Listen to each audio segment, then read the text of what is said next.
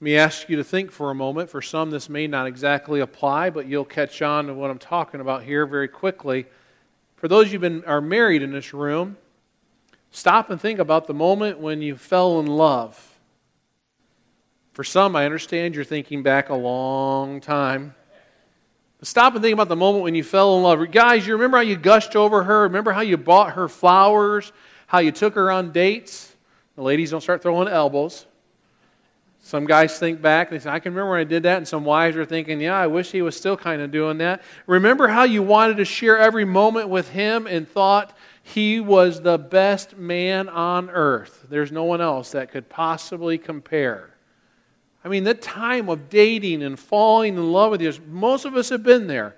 And at some point, you decide to get hitched, you decide to settle down, tie the knot, you decide to get married. We make great plans for that wedding day, don't we? We think about the day and the day that's coming. For some who are just recently married, you spend a lot of time preparing and thinking about that day is coming. Do you know the average wedding day couples are spending $10,000? Preparing for that day. What will it be like? What's the cake going to be like? Who am I going to invite? What will the service be like? What kind of dress am I going to wear? What will the groomsmen wear? What kind of talks do we have? What I mean, lots of questions and lots of things to figure out. We spend months and months and months, and sometimes even years, planning for that one big day. But what about the days to follow? What about the months to follow? What about the years to follow? What kind of preparation takes place for that? I mean, many times we spend all the time and energy, money preparing for that one day, and we don't think about the days that are come after. Unfortunately, we get caught up preparing for the wedding that we actually forget to prepare for the marriage. Did you hear about the pastor who was visiting a fourth grade Sunday school class to talk about marriage as part of the lesson? He asked the class, What does God say about marriage? As any fourth grade boy would do, he popped up and, and replied, Father, forgive them, for they know not what they do. Did you know what you were doing when you were getting married? I mean, for some, we think we had it all figured out. Oh, this is going to be a great day. I got it. It's going to be a piece of cake. So many of us actually went into marriage rather blind and I think rather clueless. Quite possibly, you once were in love, but now, now you'd rather go out with the guys than with your girl. Quite possibly, now the only flowers that you buy are when you're putting some in the flower garden at your home. Now, maybe the only dates involved in your life are those shriveled up pieces of fruit stuck in the back of the refrigerator nobody wants to eat. I mean, what's been happening lately in your marriage? If you were to spend another minute together, it might end up being your, your last minute. And that's where some people are living today. Yeah, we're in the same house, but let's stay in the same, let's stay in separate rooms. Let's stay away from each, each other. Marriage is complicated. It's not easy. And anyone who tells you it is easy, they're lying to you. Most in this room have been impacted one way or another by divorce. Maybe you've been divorced, possibly your parents have been divorced, maybe someone close to you has been divorced. Marriage is under attack in America today. And now we've been on a series, God on Film. And today's the last Sunday of that, I'm supposed to make a tie to the movie Aloha. We chose the movies, some before we even got a chance to see them, just reading up what they're going to be about. And I got to tell you, I started reading reviews on Aloha. The reviews are terrible, and so I never went and watched it. I said, what a waste of time. And as I read the reviews, basically what it boils down to is an attack on marriage. A guy who moves back to Hawaii, who starts to have an interest in a lady who's been married, who he used to have interest years ago, and so he affects her marriage while he has a fling with another woman. But I don't have time to spend a lot of time talking about that movie because we got to talk about God's Word this morning. And Jesus' words don't make it any easier in our text today. Turn with me to the book of Matthew, chapter 5, as we've been walking through this Sermon on the Mount. And we look at these words. Remember, Jesus is raising the bar. He raises the bar on murder. He says, You have heard that it was said to people long ago, do not murder. And he raises the bar and says that even if you have hatred in your heart, it's like murdering somebody. And then he raises the bar on adultery. He says, You have heard that it was said, do not commit adultery. But I tell you, no one who looks at a woman lustfully. He raises the bar that says that even those thoughts in your mind is committing adultery. And again, he raises the bar here because he says, It has been said. Verse 31. Anyone who divorces his wife must give her a certificate of divorce. But I tell you that anyone who divorces his wife except for marital unfaithfulness causes her to become an adulteress, and anyone who marries a divorced woman commits adultery. As I deal with this text today, let, let me first say a couple things. I, I want to say this with all the compassion I possibly can. For those of you in this room that have been divorced, and if stats are true, there's maybe 50% of people who've walked through that at some time in this room. My purpose today is not to heap condemnation on you. It's not my goal. I don't want you walking out of here feeling like I was just beat up. I know from walking with many couples through marriage trials and hardships and some that decided to go down the path of divorce, I know that it is extremely, extremely painful. Matter of fact, when you look at stressor scales, uh, as psychologists put together the biggest stressors and the hardest, most painful situations in life, they rank life situations. Number one is death, number two is divorce. It's a very painful experience, and I, and I understand that I, I know some of you made mistakes, and if you could go back, you would maybe go back and say, I would redo some things differently. So I'm not trying to stir up pain, not trying to make anybody feel guilty. What I want to do is I want to encourage you to do, and I, what I want to encourage you to do is a look at Scripture with a mindset that says, from this point forward, because what we can do sometimes, we can look in the rearview mirror and we hold on that, let it beat us up, and that's Satan's tricks. And sometimes we got to look in the rearview mirror and go, okay, I kind of had a mistake, I messed up, there was sin in my life, but let me look from this point forward. So wherever you're at in your journey with God, wherever you're at in your marriage, I want you to look at today's scripture with a mindset that says, from this point forward, we can't do much about what's happened in the past, can we? Can't change our past. But as we understand God's word, we want to look from this point forward. Now, if you haven't been married, you're single. You're a young person in the room. Listening closely. This is the time to learn what I'm going to teach you today. So many of us don't learn this, and then we enter into marriage and we don't understand it. So if you're a young person, teenager, you're, you're an elementary student, listen in closely. God has a plan for marriage. And if you understand it from His perspective and you pursue His perspective, marriage can be wonderfully magnificent. And so I want you to hear that today. I want to encourage you to look forward. In order to fully understand this passage, though, I believe we need to have a good understanding of marriage from Scripture. Allow me to walk through biblical marriage and then come back to this passage about divorce because sometimes we get stuck in that passage and people will ask, Pastor, am I allowed to have a divorce? When can I get a divorce? What does all this mean? And I think it's the wrong questions. And I think they're the wrong questions because we don't understand what God's desire is for marriage. So let's go back to Genesis chapter 2 when God established marriage. Adam was alone. Remember, God created heavens and the earth and all that came with that. And then he created man. He created Adam. And here's what the scripture says But for Adam, no suitable helper was found. So the Lord God caused the man to fall into a deep sleep, and while he was sleeping, he took one of the man's ribs and then closed up the place with flesh. Then the Lord God made a woman from the rib he had taken out of the man, and he brought her to the man. The man said, This is now bone of my bones and flesh of my flesh. She shall be called woman, for she was taken out of man. That is why a man leaves his father and mother and is united to his wife and they become one flesh. Without getting too sidetracked, let me just point out the obvious in the text that we see in Genesis. It says one man and one woman. In our culture today, obviously, we know that's under attack. A marriage that is under Christ, under God, involves one man and one woman. It does not involve two women, it does not involve two men. not the purpose of the message to go down that road, but I want us to draw and, and notice that attention to Scripture. They become one flesh.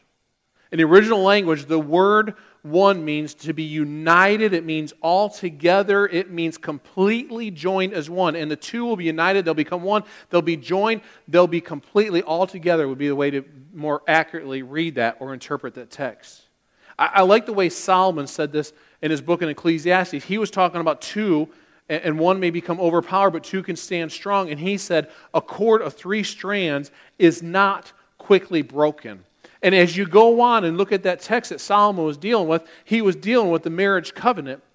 And what he's dealing with is when you bring two people together, how is it a cord of three strands? Get with me for a picture, if you will, that the young couple gets married and they're standing at the altar, and let's say the pastor or the preacher has them turn and stand side by side. And he says, Now you stand side by side, and the husband puts his leg down and she puts hers, and together he says, Now you are going to walk together. And so then he ties their legs together to create what would be known like a three legged walking or a three legged race.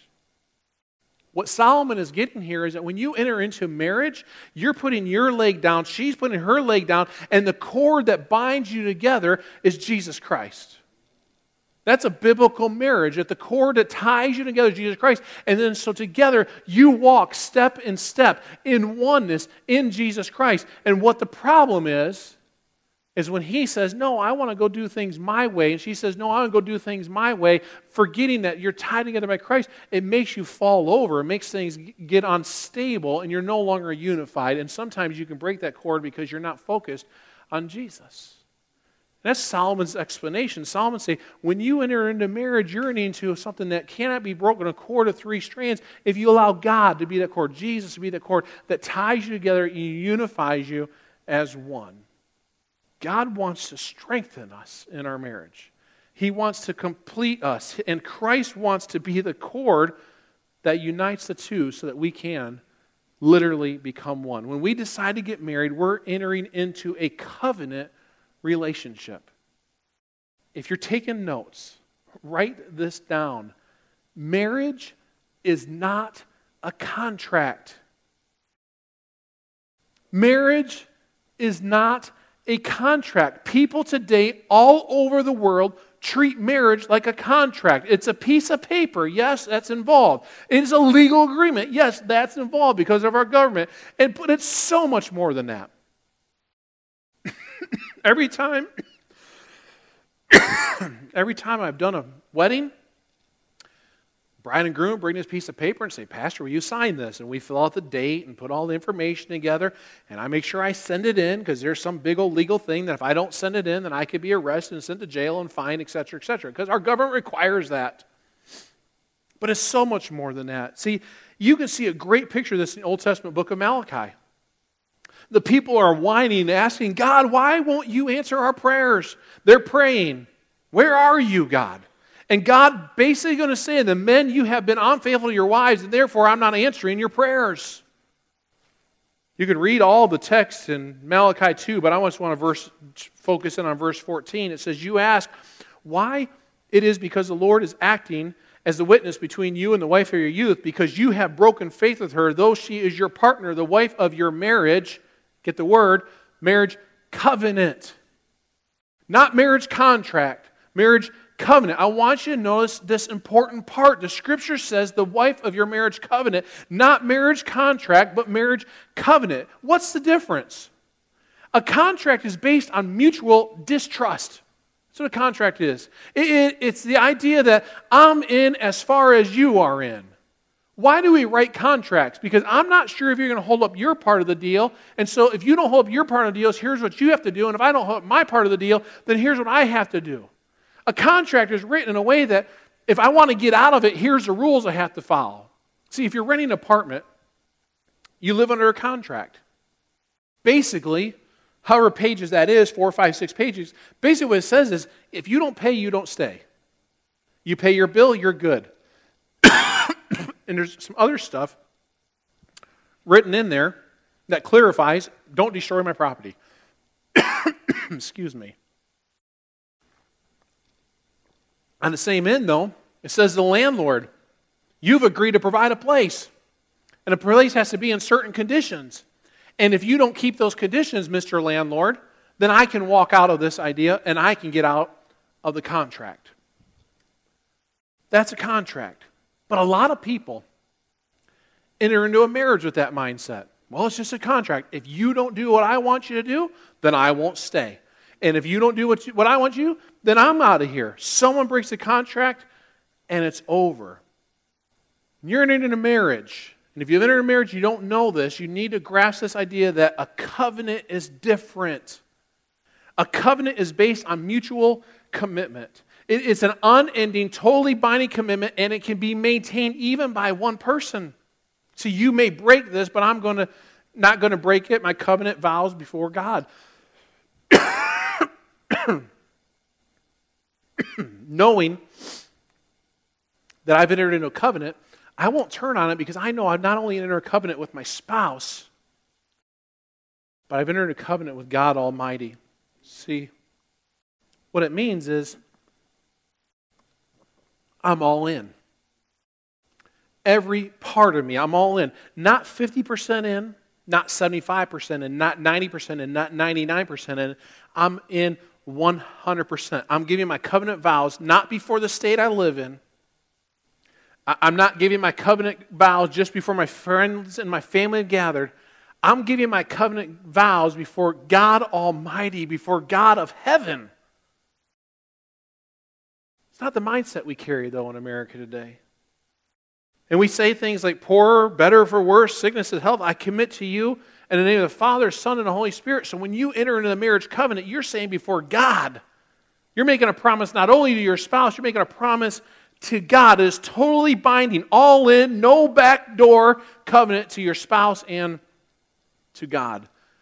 And when you do that, divorce is not even an option. It's not even a word in our vocabulary when it comes to marriage. See, if you're a believer in the Lord Jesus, when you get married, you stand before God and you make a promise to God, and you enter into a covenant, and the two become one. When you make these vows, you're doing two things you're leaving and cleaving, you're committing to each other. Marriage must begin with a leaving of all other relationships in order to establish a permanent relationship between one man and one woman. Look at the text again in Genesis 2. Therefore, shall a man leave his father and mother, and shall cleave unto his wife, and they shall become one. Marriage begins with cleaving, with leaving, leaving all other relationships. The closest relationship outside of marriage is specified here, implying that it is necessary to leave your father or mother, then, then you certainly should leave all other lesser ties must be broken, they must be changed, they must be left behind. Leaving our parents does not mean that we abandon them. It does not mean to leave them in a lurch. The bonds of love with parents, they're lasting ones. However, these ties must change in character so the man's full commitment and the wife's full commitment now is given to their spouse. A wife's commitment is now to her husband. The Lord gave the man the commandment, and although the principles apply to both, I think the husband sets the example in the home. As a leader in home, he can no longer be dependent upon his father and his mother. He can no longer be under authority, for now he assumes the headship of his own family. The adult must continue to honor his parents, must continue to care for them when necessary, and assume responsibility for them rather than responsibility to them. And so when you enter into a marriage, you're leaving mom and dad, and now you're responsible to your spouse. Giving your full commitment to one another. I think that one of the best things that Brian and I did when we first got married is we moved to a different state. We weren't by either one of our parents, and so we had to learn how to make it. we had to learn from the father in law himself. We had to learn how to make it. And sometimes that's the biggest struggle in some marriages is that the wife is running back to her mom and dad, or the husband running back to his mom and dad, and mom and dad are too involved. You're supposed to leave and cleave. Leave your parents and cleave to your spouse.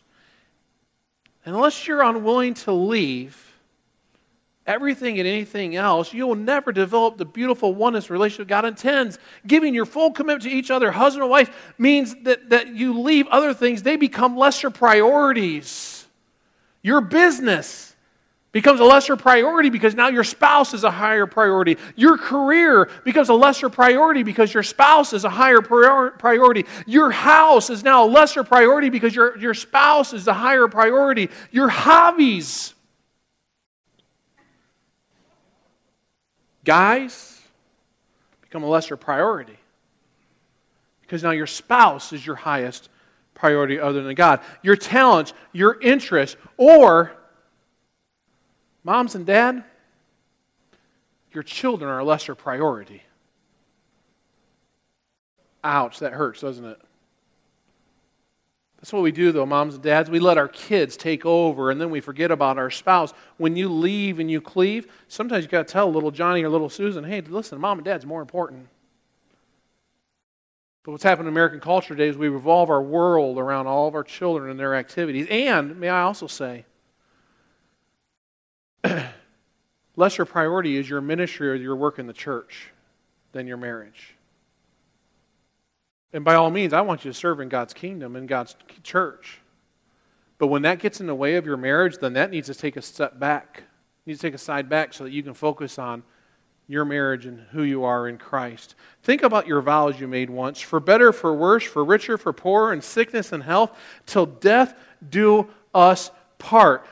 That is a serious, radical promise, a covenant. I mean, it's radical because we have no idea what's going to happen after the wedding. Guys, you marry the lady, she's five foot seven, she's nice and thin and shaped, beautiful hair, and then she gets pregnant and has some kids. Things change. Not going to be the same.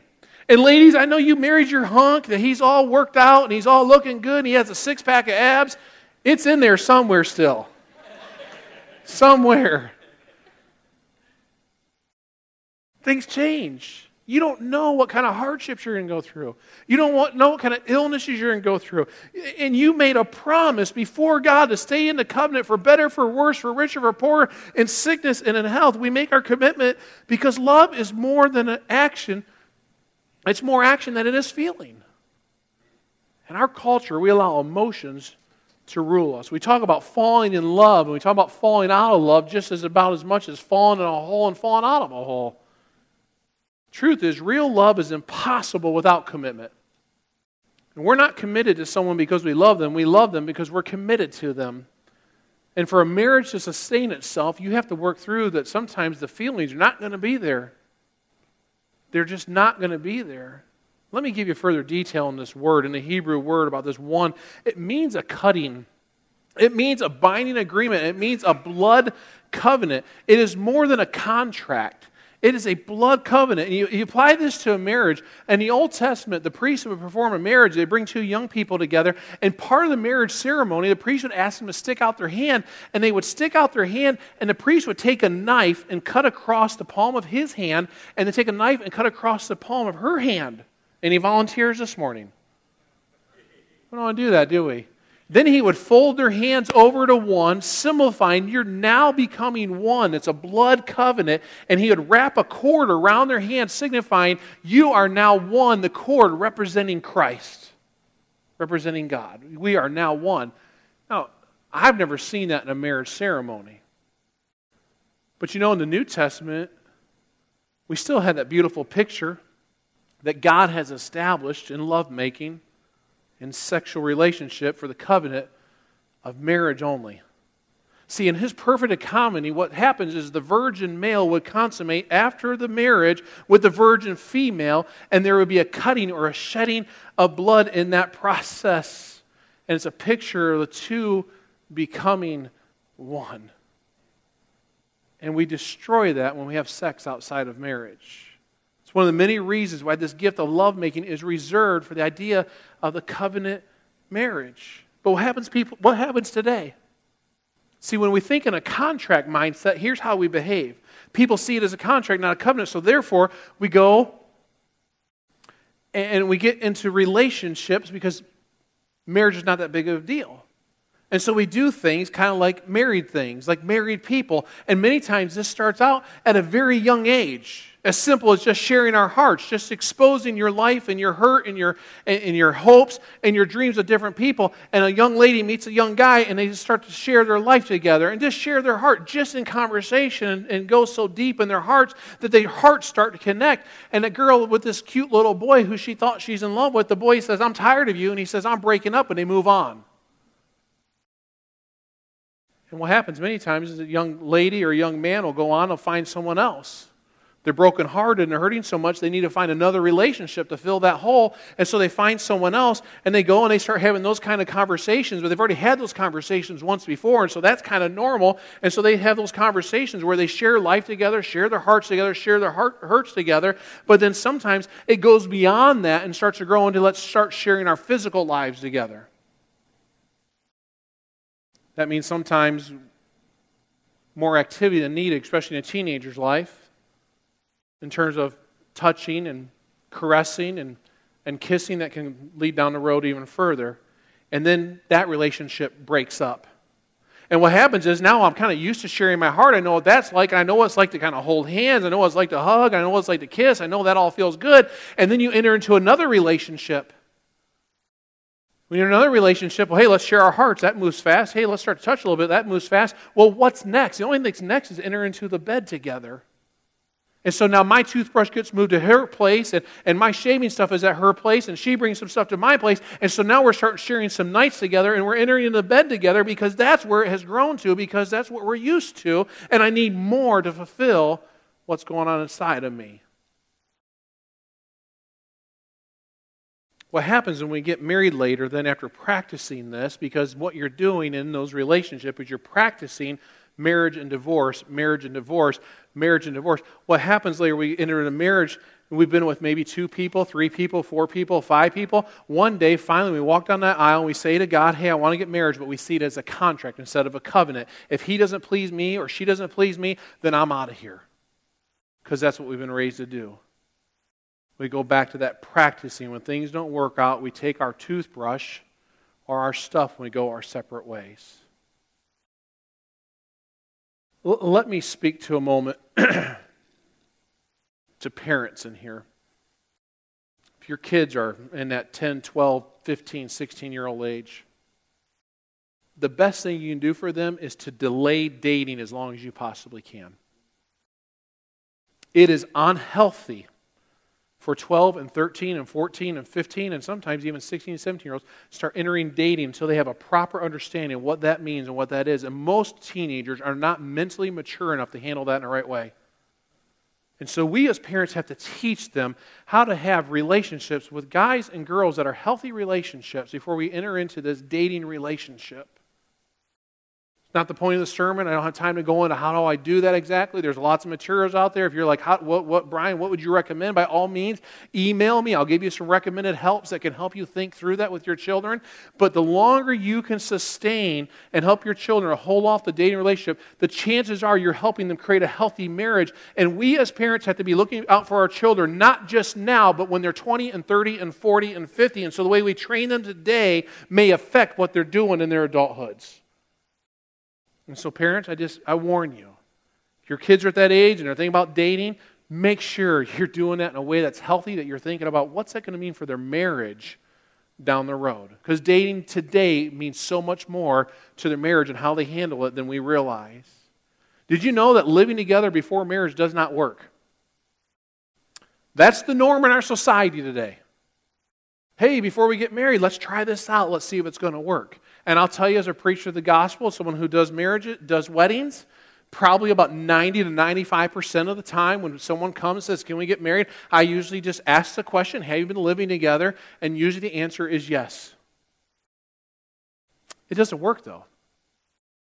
Any study I've read, whether it be Christian or non Christian writers, scientists, psychologists, counselors, any study I read says that for a successful marriage, do not live together ahead of time because the divorce rate among those who live together prior to marriage is above 80%. Above 80%. Most of us enter a marriage going, I want this to last a lifetime. You want it to last a lifetime, then don't enter into that relationship without doing it in God's way in a proper way. Do you wonder if it works? Psychologists learn it's not. They are learning that actually God's ways work. Marriage is a holy covenant. Now, let's go back to Jesus' words here in the Sermon on the Mount. Having the mindset and the understanding of oneness, having the mindset and the understanding of a covenant relationship. Now read Matthew 5, 31 32. It has been said, anyone who divorces his wife must give her a certificate of divorce. But I tell you that anyone who divorces his wife except for sexual immorality makes her the victim of adultery, and anyone who marries a divorced woman commits adultery. God's intention for marriage explains his view on divorce. See, he really wants people to fully enjoy all that life with a mate has to offer and avoid the pain of putting an end to what was meant for a lifetime. That's why he says that he hates divorce. He, says, he doesn't say, I hate the people who go through divorce. He says, I hate divorce because he has a better plan. And he knows the pain and suffering that was going on. Jesus was tying back to the Jewish culture here in this text. Moses allowed for a certificate of divorce in the Old Testament. You say, why, why would Moses allow for a certificate of divorce? Because their hearts were so hard, they didn't want to follow God's ways. And so Moses said, Fine, we'll set up a system here. You can get a certificate of divorce. And so, what Jesus is dealing with here in the New Testament is their understanding of a certificate of divorce, but they were marrying and divorcing for any kind of reason. I mean, there are uh, there's accounts and stories that go on that there are some guys divorcing their wives. You made a bad meal, I'm divorcing you. You've changed your looks. I'm divorcing you. I don't like you anymore. I'm divorcing you. And Jesus was elevating marriage, going, listen, this is not something to enter into lightly, throw it out, and now I'll go get a new partner. He says, when you're doing that, you're just entering into adulterous relationships. And it actually ties back to the previous passage of Scripture when he's talking about lust and saying, don't lust, don't be adulterous like that. So Jesus here is just elevating the fact that when you enter into marriage, make it a high priority. Don't throw it away. Honor me in the way you live your life. Matthew 19, 6 says, So they are no longer two, but one flesh. Therefore, what God has joined together, let no one separate. And that was Jesus. Jesus saying, Don't let man separate this. Yes, the court can sign the document and make it happen. Yes, you can, you can try to separate, but let no one separate this. And so, in this passage in the book of Matthew, many people want to get into when can I? When should I? Am I allowed to enter into divorce? Jesus would say, try your absolute best to never enter into divorce. To never. I like what Ruth Graham said. She's Billy Graham's wife. One time, reporters were interviewing her and said, Ruth, have you ever thought about divorcing your husband, Billy? She said, Never one day in my life I thought about divorcing him. I thought about murdering him on many occasions, but never ever divorce. she was committed. I'll stay in this thing until he's gone. Her mindset her mindset was divorce is not an option. That's the mindset Jesus is trying to teach in this passage divorce is not an option. No matter how hard it gets, no matter how difficult it gets, no matter how much I don't like him right now, or much I don't like her right now, the mindset Jesus teaches is divorce is not an option because we've entered into a covenant. And let me just say, husbands and wives, if you ever threaten divorce, it's the worst thing you do to your marriage. If you have ever said something like, you keep that up, I'm going to divorce you. You want to go down to divorce court? You want me to call my lawyer? You make those kind of threats. What you're doing is you're inviting Satan, saying, Satan, hey, come on into my marriage and destroy it. Because as soon as you start speaking those words, Satan grabs your heart and Satan grabs her heart, and he starts twisting and stirring and trying to create havoc and more problems in your marriage. Some things you should never say. Brian, I've been 21, been married for 21 years, and I can honestly tell you I have never said that to her, and she has never said that to me. I've never threatened it. We are in the bunker of life together. And when you enter into marriage, you enter into the bunker of life together, and you have her back, and he has your back, and you say, We're going to battle through, and we're going to make it through this thing together as one. Let me close with a few thoughts on this idea of marriage and divorce. First of all, God's plan is the best plan on anything in life. Do you agree with that? God's plan is the best plan, and we need to pursue Him. If we want a healthy marriage, pursue Him. Let me, let me illustrate this. I need a couple. I need a married couple to illustrate. Uh, Scott and Jamie, since you're the newest married ones in here, let me pick on you all. Okay? I need you guys to go to the back of the room over there. Got to move quick. Okay? There you go. Uh, Scott, you come over here to this aisle way over here. And Jamie, you come over here to this aisle way over here. Okay? And just stand in the back. And you'll understand this because we talked about this in your preparation for marriage when we met. Here's the deal in this world, a, a couple comes together and they say, We want to be close. And many times they try all kinds of things that the world teaches to be close. That would be like trying to climb through the rows and the aisles and trying to climb over people and get over their feet to get close. You can try all the world's methods that they teach and try to do that, and you're probably going to trip and fall. You're going to hurt yourself, maybe hurt somebody else as you're trying to do that. Or you can pursue God. Now, let's, for pretend, again, this is pretend, let's pretend I'm God. All right, just for pretend. Here's what we need to do. Jamie, you start pursuing God. If you pursue God, and Scott, you pursue God, and you guys both chase after Jesus Christ, and you pursue Him individually, and you say, I am going to walk with Him, I'm going to chase after Him, I'm going to love God with all my heart, with all my soul, with all my strength. What just happened? What happened? They came together. They grow in closeness. So I'll, look at you all are like prepared. Let's do this again. No, we won't. uh, go ahead and be seated. Um, what happens is we get trying to chase all the world's ways. You want a marriage to last a lifetime? If the husband is pursuing God and the wife is pursuing God, he's in the middle of that marriage and you'll grow close together. Now, I understand there are times when a wife says, I want that, and she's pursuing God and he's not, and he stays back there, or vice versa. You continue to pursue God and pray for your spouse. Don't nag them, don't try to correct them. Pursue God and pray for your spouse that they would desire to pursue God. And when they start pursuing God, it will turn out to be the most beautiful thing that will ever happen in your life when you both are doing that. But still, as you walk closer with God individually, you'll still be closer to your spouse by you pursuing God. Secondly, I want you to get this nothing, absolutely nothing will separate you from the love of God. Romans 8:35 says, "Who shall separate us from the love of Christ? Shall trouble or hardship or persecution or famine or nakedness or danger or sword?" As it is written, For your sake we face death all day long.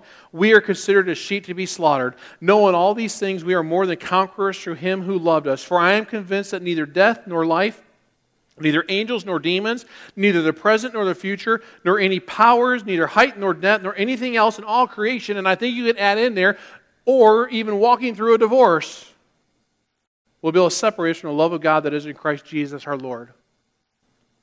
I said in the beginning, I don't want you walking out of here feel condemned. If you walk through divorce, you've been through that, by no means walk out of here condemned. Walk out of here knowing God still loves me.